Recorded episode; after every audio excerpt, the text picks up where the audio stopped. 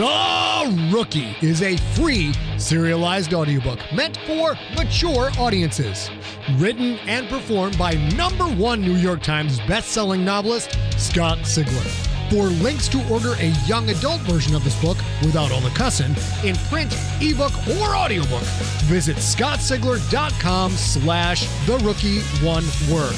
This podcast contains mature situations, adult language, and lots and lots of violence. Listener discretion is advised. Hello, junkies. How the hell are you today? Hope you're good. We're already five episodes into The Rookie. Crazy how fast this stuff goes, isn't it? I have started the second draft of Shakedown, book one of The Crypt. Big John Viscara has gone over the continuity of draft one. I'm working his notes in right now. He has a tough job. He has to go through a first draft and really be kind of first on the scene to look for the things I screwed up or things that are illogical or not consistent. And uh, in this one, he said in one chapter, I name the same character in one chapter, four completely different names. Not sure how I did that. Uh, who knows what was going through my noggin at the time. But Big John is on the case. I'll hopefully tear through the second draft of Shakedown and then get that off to the publisher. And uh, I'll have more information for you about when it might come out after I get that done. Back to the rookie. Let's get you caught up on the story. And then we're all going to go pound a pan galactic gargle blaster.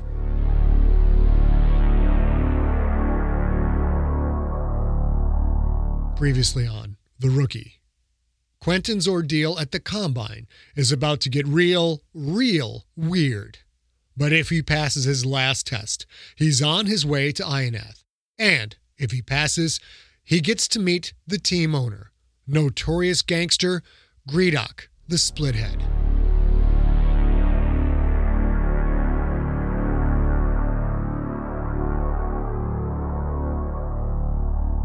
The second day, the computer awoke Quentin and told him to dress. He followed directions and didn't have to wait long before the door opened and something started to come through, to float through. Quentin jumped away from the door, his back hitting the small cell's wall. It floated at chest height, a white, tapered, flattish creature about four feet across and six feet long. At the outer edges of the body, thick skin moved in undulating waves, like the long wings of a stingray or skate. A row of six deep, black sensory pits lined the creature's curved front. It was a member of the race called the Harrah. Oh my goodness, the creature said. Are you all right? The creature hadn't said it because Quentin didn't see movement from anything that might be a mouth. He realized that the words came from a small metal machine strapped to the creature's back. He recognized the creature as a resident of one of the five gas giant planets that made up the Harrah Tribal Accord. He'd never seen one in person, just on holos as GFL refs. He'd also studied them in classes that taught every Purist Nation child how to kill the subraces. The common nursery rhyme jumped unbidden into his head. A punch in the pit, any of them will do. Grab the wings and pull down, so blessed are you. Bring up your knee, oh so, so, so high. Let this enemy of High One die. He remembered that this kind of move put sudden compression on the Harrah's heart, causing it to rupture. The Harrah sensory pits combined to produce a kind of sonar that let them see everything via sound waves. A curled tentacle sat outside the leftmost and rightmost black pit, the Harrah equivalent of hands. It wore a pack of some kind on its back, an orange and black pack with many compartments and pockets. Quentin stared for a second before he realized his hands were balled up into tight fists. Who the hell are you? I'm the Kraken's team doctor. You may call me Doc. Please relax, my good man. I'm here for your physical. I don't get a human doctor. The make excellent doctors, I assure you. I've been studying multi species sports medicine for 50 years. I realize that my appearance may be a bit startling to you, Quentin, but I pose no danger. Now sit back and relax. Doc reached a tentacle into his backpack and came out with a bracelet done in a bluish metal. Please disrobe and hold out your wrists. I want a human doctor. Well, that's fine, but I'm the team doctor for the Ionath Krakens. And if you want to play for the Krakens, I have to examine you. If you want to go back to the PNFL for another year so you can find a team with a human doctor, well, that is your prerogative. Quentin gritted his teeth. He wasn't waiting another year. He stripped out of his bodysuit and held out his hand. Doc's tentacles shot to the long scar on Quentin's right arm. He managed, somehow, not to flinch as the alien examined the old wound. My goodness, how did this happen? Yeah, you know, grinder accident when I was a kid, working in the mines. Almost lost my arm. But that scar, did they use stitches with a needle and, and thread? It's a pretty bad injury. I think they did a great job. They grafted the bone together, repaired the muscle connections, and stitched the whole thing up. Stitches and bone grafts. Sheer barbarism. Doc fastened the bracelet around his wrist. This device will check all of your vital signs. I already have a great deal of physical information on you from yesterday's test, so this is somewhat of a formality. Now I'm going to check your joints. Machines can't always find what can be found by touch. Quentin's lip curled involuntarily at the thought of that thing touching him. But he'd have to get used to aliens, and he might as well start now. Doc's tentacles gripped his arm. They were warm and soft, not cold and clammy, as he'd expected. Doc bent his arm at the elbow, then straightened it, pushing against the joint. Does it hurt when I do this? Nothing hurts the kid, baby. The PNFL doesn't give out medical records. What sports related injuries have you sustained? None. Well, there's no use in lying, my good man. I'm going to find any injuries that you've had. You can search all you want. Doc continued looking. After five minutes of gentle poking, prodding, and bending, he stopped. He pulled the device off Quentin's wrist, looked at it for a moment, then returned it to his backpack. How is it that you played football for four years and yet you have no injuries? Quentin shrugged. Well, let's just say I don't get hit very much. Yes, well, I suppose you don't. Now we have just one more test, Quentin. We must check you for a hernia. Quentin's heart sank. He'd forgotten about that most invasive part of the sports physical. You don't gotta check shit. I don't have one. I do need to check. Now please, stand. Oh, man. Now cough. Fuck you. Cough again. Kiss my ass. And once more. Bullshit. And with tentacles on his testicles, Quentin's career in the GFL began. Chapter 4 The Team. Quentin spent two days at the combine, but experienced nothing as arduous as the initial test, nor as disturbing as his exam with Doc. League officials continued to test his reflexes, his strength, and his endurance. The initial exam created a baseline of his physical capabilities. Subsequent tests further developed that analysis and were combined with extensive measurements of intelligence, analytical thinking, and mental reaction time. Meal trays slid through a slot in his cell walls three times a day, the same times every day. The best of that food tasted like a bland nothing, and the worst, like some kind of rancid sawdust. He ate it anyway. Quentin wondered if the food would be like this on the Kraken's team bus. The thought made him shudder. He wanted some good old fashioned National Light cooking. After his last test, a holographic video game that had him slapping colored balls in a pre described pattern as fast as his hands could move, Quentin returned to his cell to find new clothes laid out on his metal bunk. Loose fitting sweatpants and a sweatshirt, new Nike football shoes and socks, all in the orange and black colors of the Ionath Krakens.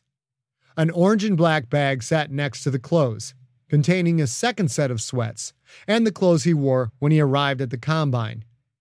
The last item, the one that really caught his attention, was an Ionath Kraken's jersey.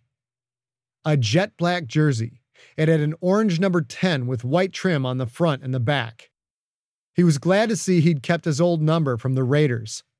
The orange, black, and white Kraken's logo sprawled over the left shoulder. The stylized Kraken represented the huge oceanic predator native to Quyth, the Concordia's capital planet as long as 200 feet, with a 20 foot wide tail and 10 tentacles that ended in sharp, jagged hooks, the Kraken was a vicious hunter. Quentin thought it a fitting nickname for a football team, much better than, we'll say, the scientific based names of the League of Planet teams, like the Wilson 6 Physicists or the Baker 6 Explorers. This is it. I'm on my way. I'll be on every holotank in the whole damn galaxy. My parents are going to find me for sure. A buzz sounded from the speakers, followed by the computer voice. Attention prospects. Garb yourselves in the clothes provided, and when your door opens, carry your bag and take one step outside. You will be guided to your team representative and taken to training camp. Quentin quickly removed the sweat stained yellow bodysuit and stepped onto the mesh circle. A nearly invisible cloud of tiny machines flew up from the mesh like a hazy fog. He moved slowly, raising his arms, lifting his feet, adjusting his balls, letting the nanites reach his every nook and cranny. The tiny, tingling machines scoured his skin, gobbling up every piece of dirt and dust, scrubbing away sweat and grime. While effective, the nanites did not offer the pleasure of a steaming water shower. In less than a minute, the cloud disappeared, fading back into the metal mesh. Quentin couldn't contain his excitement as he put on his new team clothes.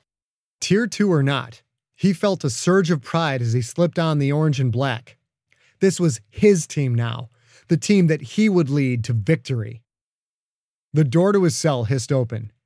Quentin hurriedly pulled the sweatshirt on over his jersey, grabbed the bag, and stepped outside. In the climate ravaged world of 2072, the city of Pura stands as a miraculous green haven. Pura is a geoengineered paradise that protects its fortunate residents from the global catastrophes of heat domes, fires, floods, and droughts. In a time when the world outside is unsafe, it's vital for Pura's existence that people rally behind the purpose of the city, and Demetria Lopez, head of the city's public relations, tirelessly promotes its idyllic image. But when she stumbles on a dark secret that, if exposed, would be the downfall of Pura's existence, she must decide who and what she's willing to protect. From Wondery, the makers of Academy and Doctor Death, The Last City stars actors Rhea Seehorn, Jeannie Tirado, and Maury Sterling. Follow The Last City on the Wondery app or wherever you get your podcasts. You can binge all episodes of The Last City early and ad-free right now by joining Wondery Plus.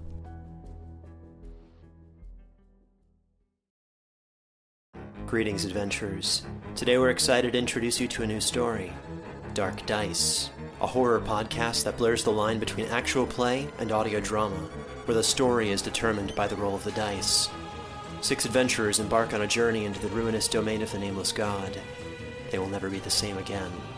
One of the players is not what they seem after a doppelganger, a creature that can assume the form and voice of whatever it kills, infiltrates the team. As the players are picked off and replaced one at a time, can they figure out who the monster is before it's too late? Can you? Here's a quick example of what our show sounds like.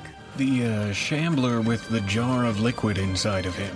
Soren Arkwright let loose an arrow that cracked the glass, passing through the spine of the creature.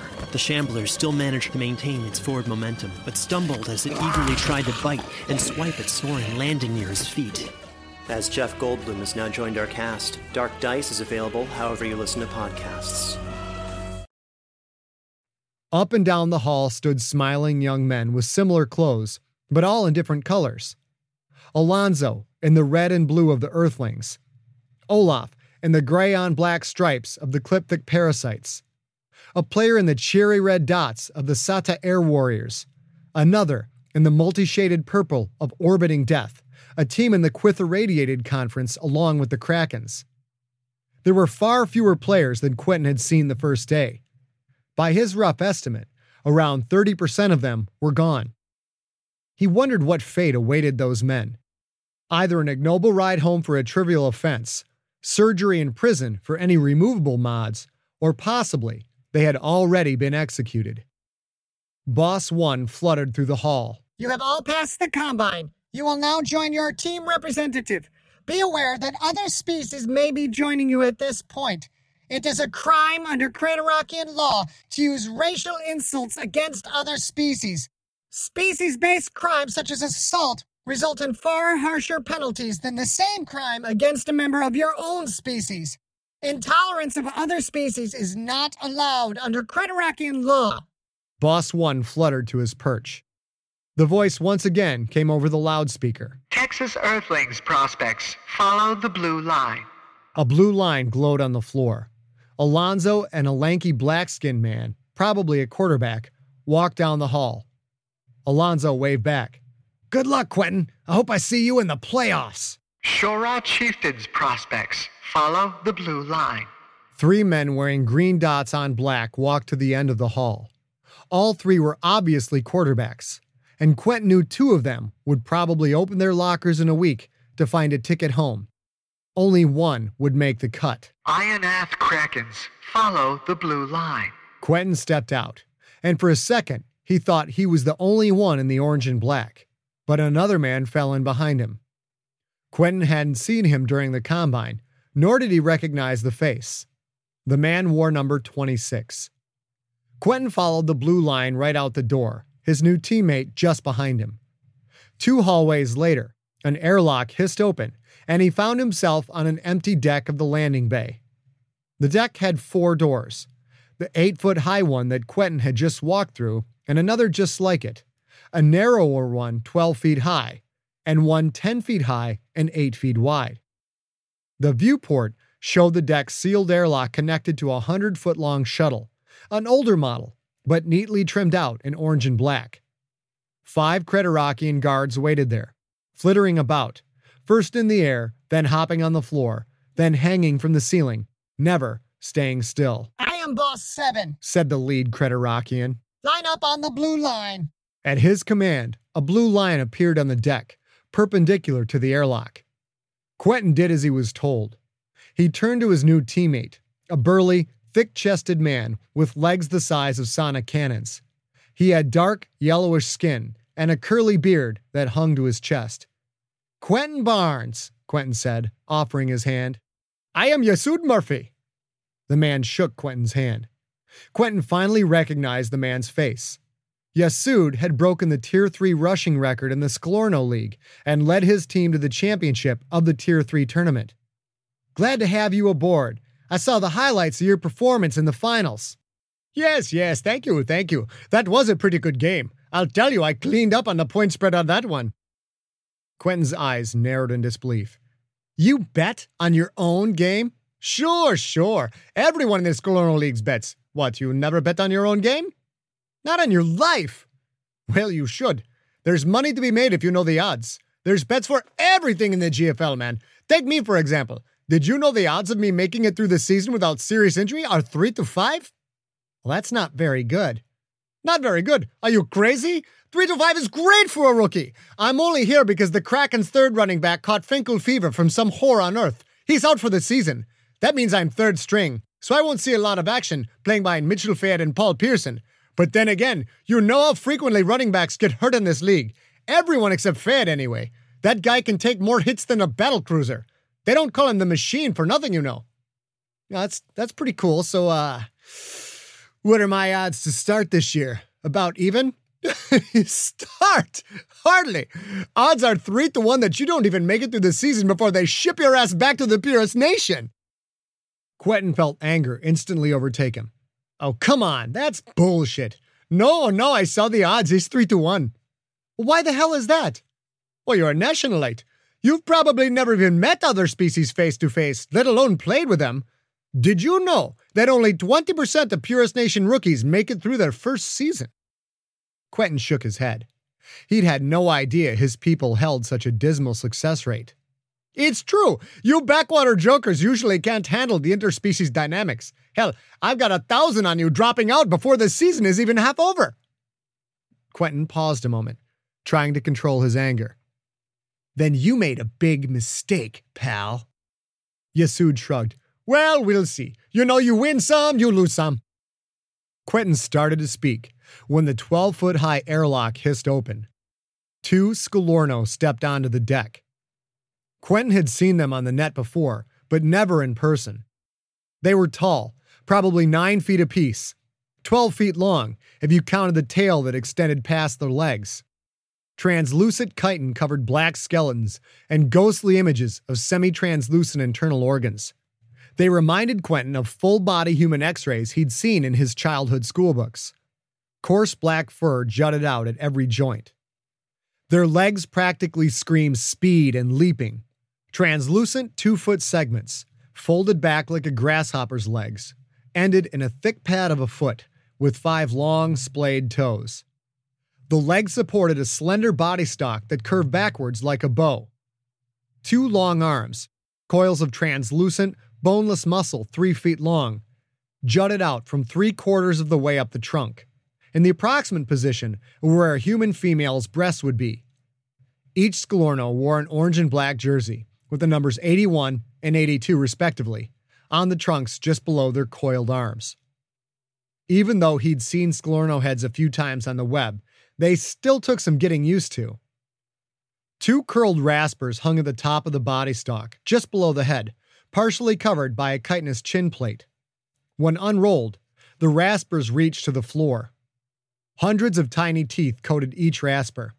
They could tear through almost anything.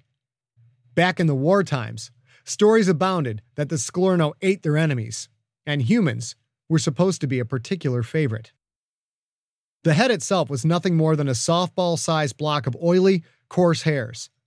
The Sklorno heads didn't require a lot of volume, as the brain was located in a long column on the back of the trunk. Four boneless eye stalks, each a pebbly, deep magenta, jutted out from the furry black ball. The eye stalks moved independently, like intelligent snakes on the head of the mythical Medusa.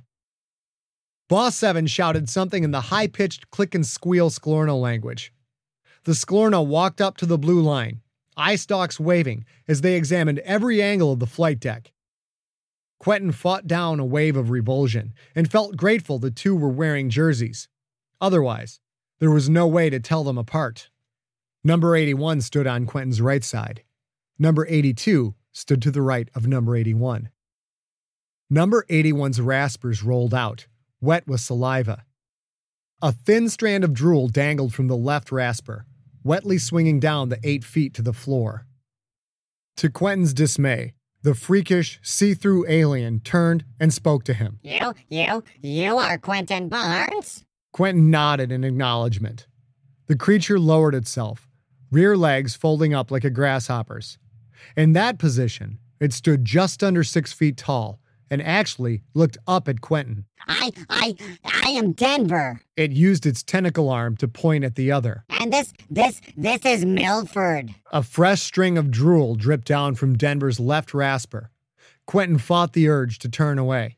The one called Milford extended its legs so it could look over the top of Denver and down at Quentin. You are a great thrower. I look forward to catching many, many, many passes from you. Denver suddenly turned, momentum throwing a strand of drool to land on the deck. No, I, I am looking forward to catching many passes thrown by him. I will catch the majority of the passes. No, I will catch the majority of the passes. Denver's eye stalks waved wildly, and tentacle arms whirled in a threatening pattern. No, no, you will be on the sidelines watching me catch passes. Milford's body suddenly began to shake, sending streamers of drool flying all over the flight deck.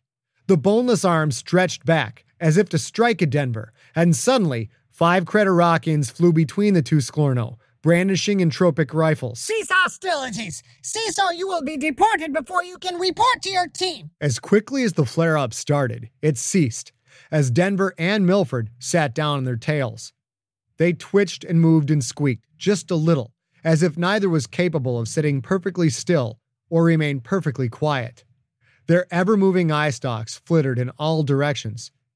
You must be one sexy guy. The girls are fighting over you. Girls? You mean they're females?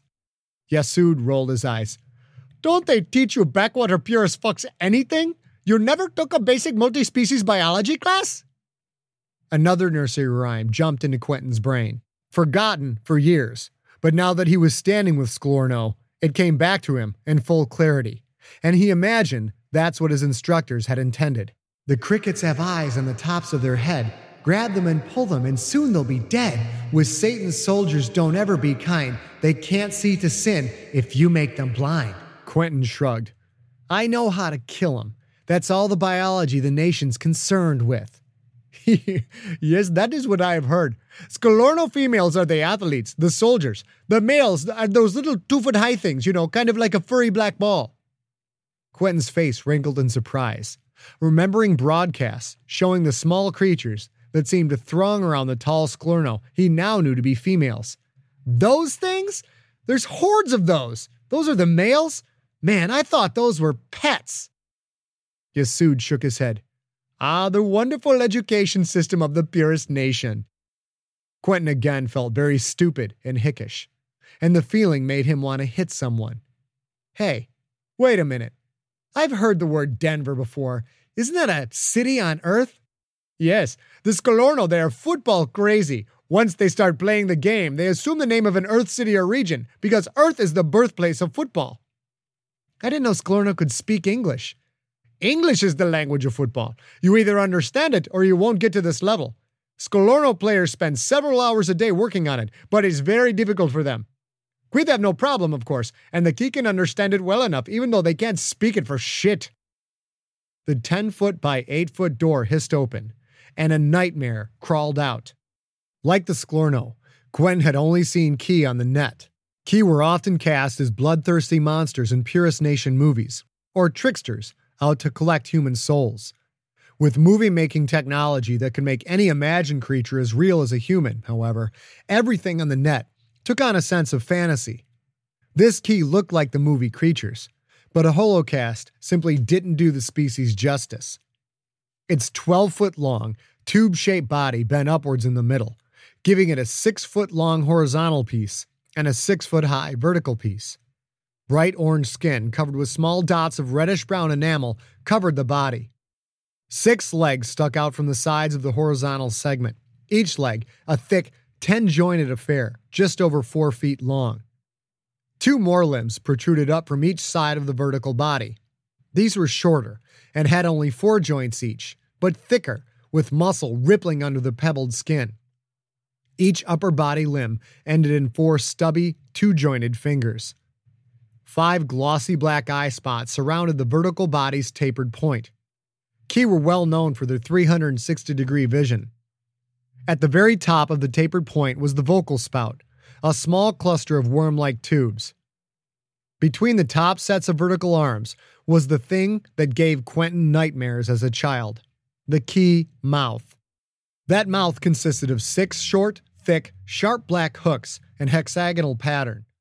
Inside the hex was a pinkish hole lined with row after row of triangular black teeth. He'd seen many movies where the upper arms would drag human prey to the mouth. The hexagonal hooks dug into the screaming victim, pulling it tight, while the triangular teeth ripped out chunk after chunk after chunk. Bite and swallow, bite and swallow. What do I do if a Ki should attack? I get behind him with my foot in his back. I bend him hard, his back gives a crack, cause the high one loves me and I love him back. The Ki's orange and black, four sleeve jersey ran from the bottom of the vertical body to just under the horrific mouth. There was just enough room for a small number 93 on the chest. Quentin shuddered as he pictured the creature tearing through an offensive line, multi jointed arms wrapping him up and taking him down. This Ki had to weigh at least 580 pounds. The smell of rotting meat filled Quentin's nose. His face wrinkled in disgust, and he waved his hand to clear away the odor. Oh man, what's that stench? you better get used to it. That's how the keys smell. Boss 7 barked out a command. The Ki language sounded hoarse, gravelly, guttural, and Quentin didn't understand a word of it. The hulking Ki scuttled towards the blue line, its horizontal legs moving like a cross between an insect's and the oars of an old Greek warship. Yassoud nudged Quentin. That's Mum-Ki-Lowwee. He played in the Sklorno Leagues. He had 26 sacks in a 12 game season, another five in the playoffs. You played against him? Yeah, you can't imagine how hard that fucker hits. And he has no concept of the difference between practice and a game, so don't get on his bad side. Mum-Ki-Lowwee stopped four feet from the blue line. He pointed his upper right arm straight at Quentin. The tubes of the vocal spout quivered as the nightmarish creature let out a long, barking sound. Then it reared back and started lunging forward. Quentin had already taken two steps back before the Creterakian guards flew in front of Mum-Ki-Lowwee, their entropic rifles aimed directly at his eye spots. The Ki stopped, turned his long tractor like body, and got on the blue line to the right of Milford. Well, that's too bad. It looks like you're already on his bad side. Did you understand what he said? Eh, some of it, you know, your fame precedes you. He said something to the effect that uh, he saw your championship game, he prayed to the Ki gods that you are on another tier 2 team so he could cripple you. Cripple me? Oh, sure, sure. The Ki considered a high point of honor to knock someone out of the game. Maiming, dismembering, and death are all acceptable methods. Now that you are on the same team and he'll see you every day in practice, he figures he'll cripple you for sure. Oh man, this is just great. you know, if you want to put some money down that you won't make it through training camp, I can put you in touch with my bookie. Oh, fuck you! Hey, I'm just trying to say you might as well come out of this with some money, if only to pay your prolonged hospital bills. Quentin turned and raised his fist, but Yassoud raised his hands, palms out in a defensive posture. His eyebrows rose high in mock surprise. Hey, now take it easy. I'm just riding you. And if you throw that punch, you're on the next ship back to the Purist Nation. Quentin lowered his fist and stared straight out from the blue line. You just keep on talking. You'll get yours soon enough. The main airlock door, the one connected to the orange and black shuttle, hissed open.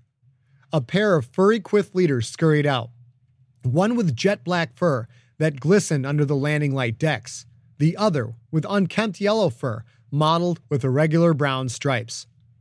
Two dangerous looking Quyth warriors followed the leaders, one about 300 pounds, the other a good sized 375. Their carapaces were both painted in the wild reds and oranges of Quyth commandos, and each carried a five foot long stun stick. Quentin had read about Quyth warriors in history classes. They were one of the deadliest creatures in the galaxy fast, strong, and vicious, selectively bred for over a thousand years to create the ultimate fighting machine. One on one, they were no match for trained Purist Nation soldiers, of course. Well, at least that's what the history books said. Standing this close to one, Quentin suddenly found himself wondering if his history books were more than a little bit colored by holy man propaganda. It surprised Quentin to see that the big warrior, the 375 pounder, wore a Kraken's jersey with the number 58 on the chest. A Creterakian dressed in a blue vest inlaid with tiny, tinkling silver bells flew out of the airlock, did a pair of 360 degree circles, then fluttered in front of Mum-Ki-Lowwee. The Creterakian barked something out in the Ki language, and the Ki answered.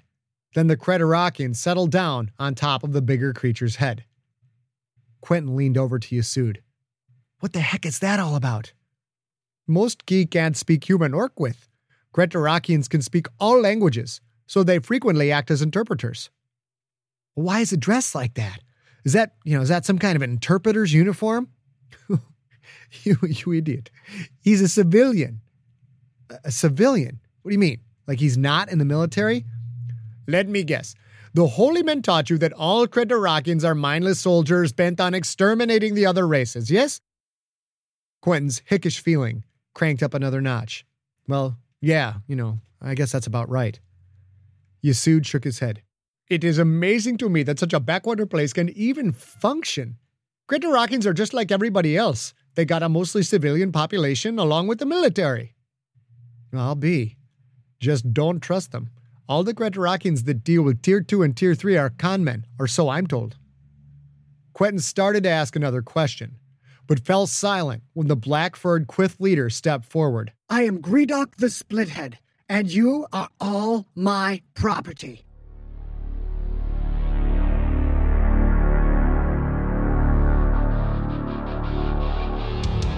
You have been listening to The Rookie, Book One of the Galactic Football League series. Produced by Arioch Morningstar with post production by Steve Riekeberg.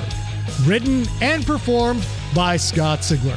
For more information on the author and more free stories, go to scottsigler.com.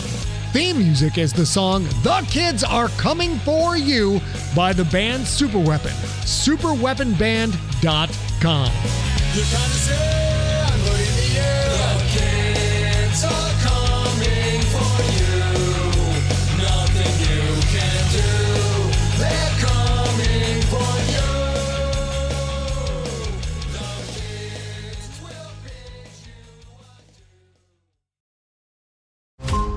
Every five minutes, a transplant candidate dies while waiting for a compatible heart, liver, or kidney. Imagine a technology that could provide those life saving transplant organs for a high price, and imagine what a company would do to monopolize that technology. On a remote island in Lake Superior, a team of geneticists unlocks this holy grail of medicine by reverse engineering the genomes of all mammals, creating an animal with organs perfectly suitable for human transplantation. They a docile herd animal, but one team member had another, darker vision. This ancestor is anything but docile.